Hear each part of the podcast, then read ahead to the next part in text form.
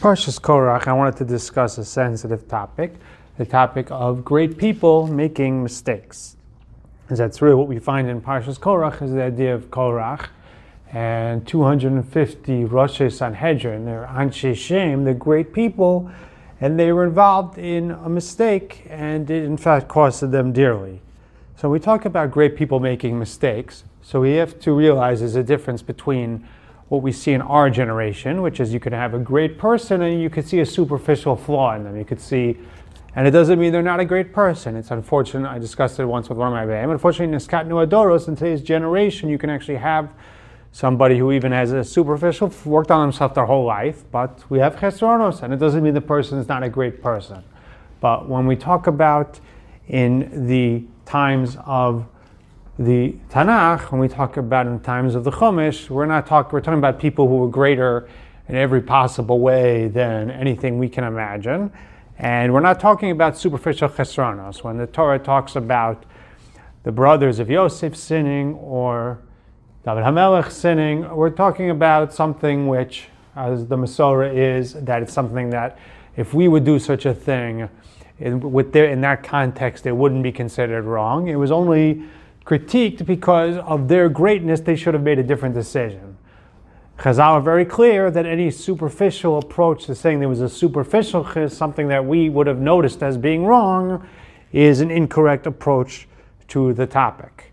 And the proof, for example, somebody like Korach, that he gets 250 people to join him, he rallies up the entire Klal so it's obviously more than petty jealousy. It's not something that everybody looked at and saw, what are you trying to do? At the same time, it's clear from Chazal that there was an element of jealousy involved in what caused him to sit down when he made a decision. Again, these also these are not these were not impulsive moves. These were long term. This was a long premeditated decision. But Chazal took Korach as a very great person whose Yetzer Hara was able to ensnare him. Chazal bothered. How could a great person like Korach, somebody who was worthy of carrying the Aron Kodesh, succumb to his Yetzer Hara in this manner and start this feud with Moshe Rabbeinu. And Chazal give two suggestions. One of them is because of the Midah of Kena, that on some level there was a jealousy which caused him to make a flawed judgment. And the other pshat Chazal give is because of the fact that he saw Shmuel Hanavi was going to be coming from him. And so he said that, that he'll be saved because of him. And I saw Rav Moshe actually points out, so why is he need to be saved because of Shmuel Hanavi if he's really right. You see, on some level, he knows that he's wrong, and there's a certain midas hagaiva which is behind it.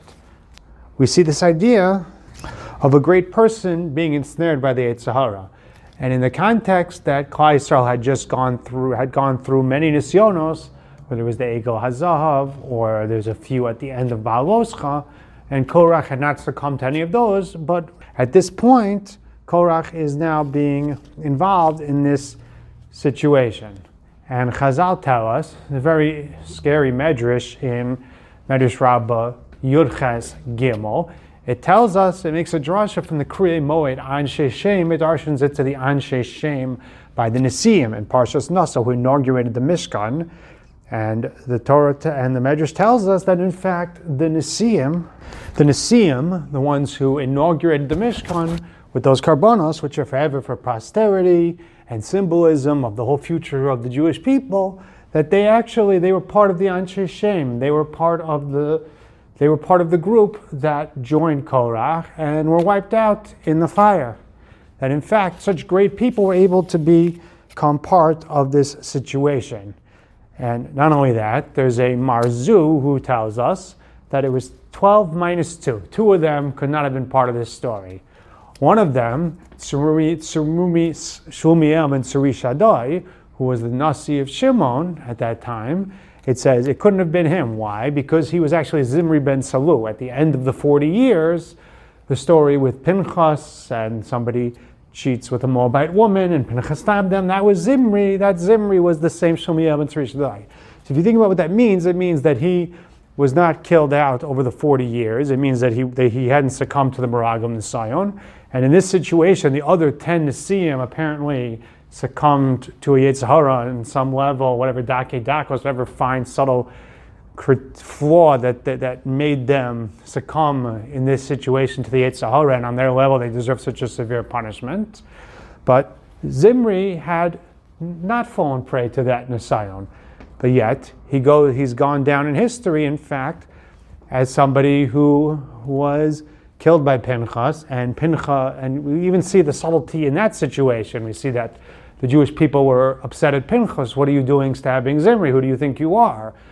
You see in the Rashi's and the Chumash. And at the same time, so we see that Zimri withstood in this situation. At a later point, it seems that he stumbled. And the Maharzu tells us who's the other one who couldn't have been part of, who couldn't have been killed at this time was Nachshon ben Aminadav. I personally found this very traumatic, but he brings the Gra on the Seder Olam Rabbah. People can reach out to me for the mareh makom. Happy to send. Always happy when people reach out to me for mareh mekomos. That the Gra points out from the Seder Olam Rabbah that Nachshon ben Aminadav was part of the Asafsuf Asher He'd been killed earlier. He was killed as part of one of the Nisyonos that the Torah mentions in Parshas Baloscha, the people who were Biksei HaMachane and they were killed and they were buried Bekivros Hatava. This is right before they asked for meat. That in fact he had the great Nachshon ben Aminadav, a person who's a national, one of our greatest heroes in national history, in fact had gotten involved in that situation. And it seems somehow that he was able to be nichshal in some Dakidako stick away, and as a result, he was punished. He was wiped out already in that story. He didn't in this earlier period. Just the idea, I think, I think it's interesting because we know Nachman ben Aminadav's greatness, and it's scary to think that he could have fallen prey in one of these stories.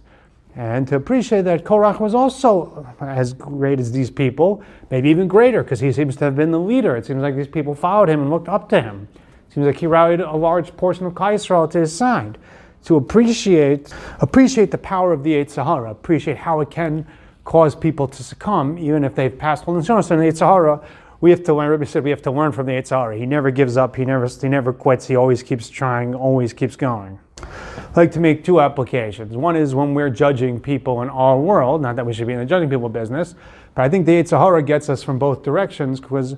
I think we have to realize that a person could be a big Talmud Chacham and a tremendous Baal Musar, not just somebody who's learned, but as my, my Rebbe used to have a line, a person who's well versed in Talmud, that he knows Torah, but he's clearly not a Talmud Chacham who's developed himself properly. You can have a real Talmud Chacham and a real Baal Musar, and such a person can make mistakes. And really, when the Gedolim tell us that people who are good people doing good things, that they're making mistakes, we have to be makabel. And when they tell us that maybe the person is actually not, they don't consider him as big of a tzaddik as he looks like to us, we also have to be makabel. I think people have a Yetzer Hara. Sometimes they say, if I cared, who are the good, why are the gedolim making machlokas? But if they feel a need to say, if they hold such a thing, if they feel, especially if they feel a need to go public about it, I think we have to be makabel. Yes, a great person, great good people can have nisyonos. I think a full prayer to Yetzer Hara, and a person who was a tzaddik might not remain in tzaddik. Chazal tell us the Yochanan Kohen Gadol that he, uh, after 80 years, he succumbed to his Yetzer Hara. He was he was no he no longer was a good a great person. I think it's also true the other way. Sometimes you have a person who we might see chesronos might see flaws, but the Gedolim tell us, no, this person is a great person despite those challenges. In fact, he is worthy of tremendous respect.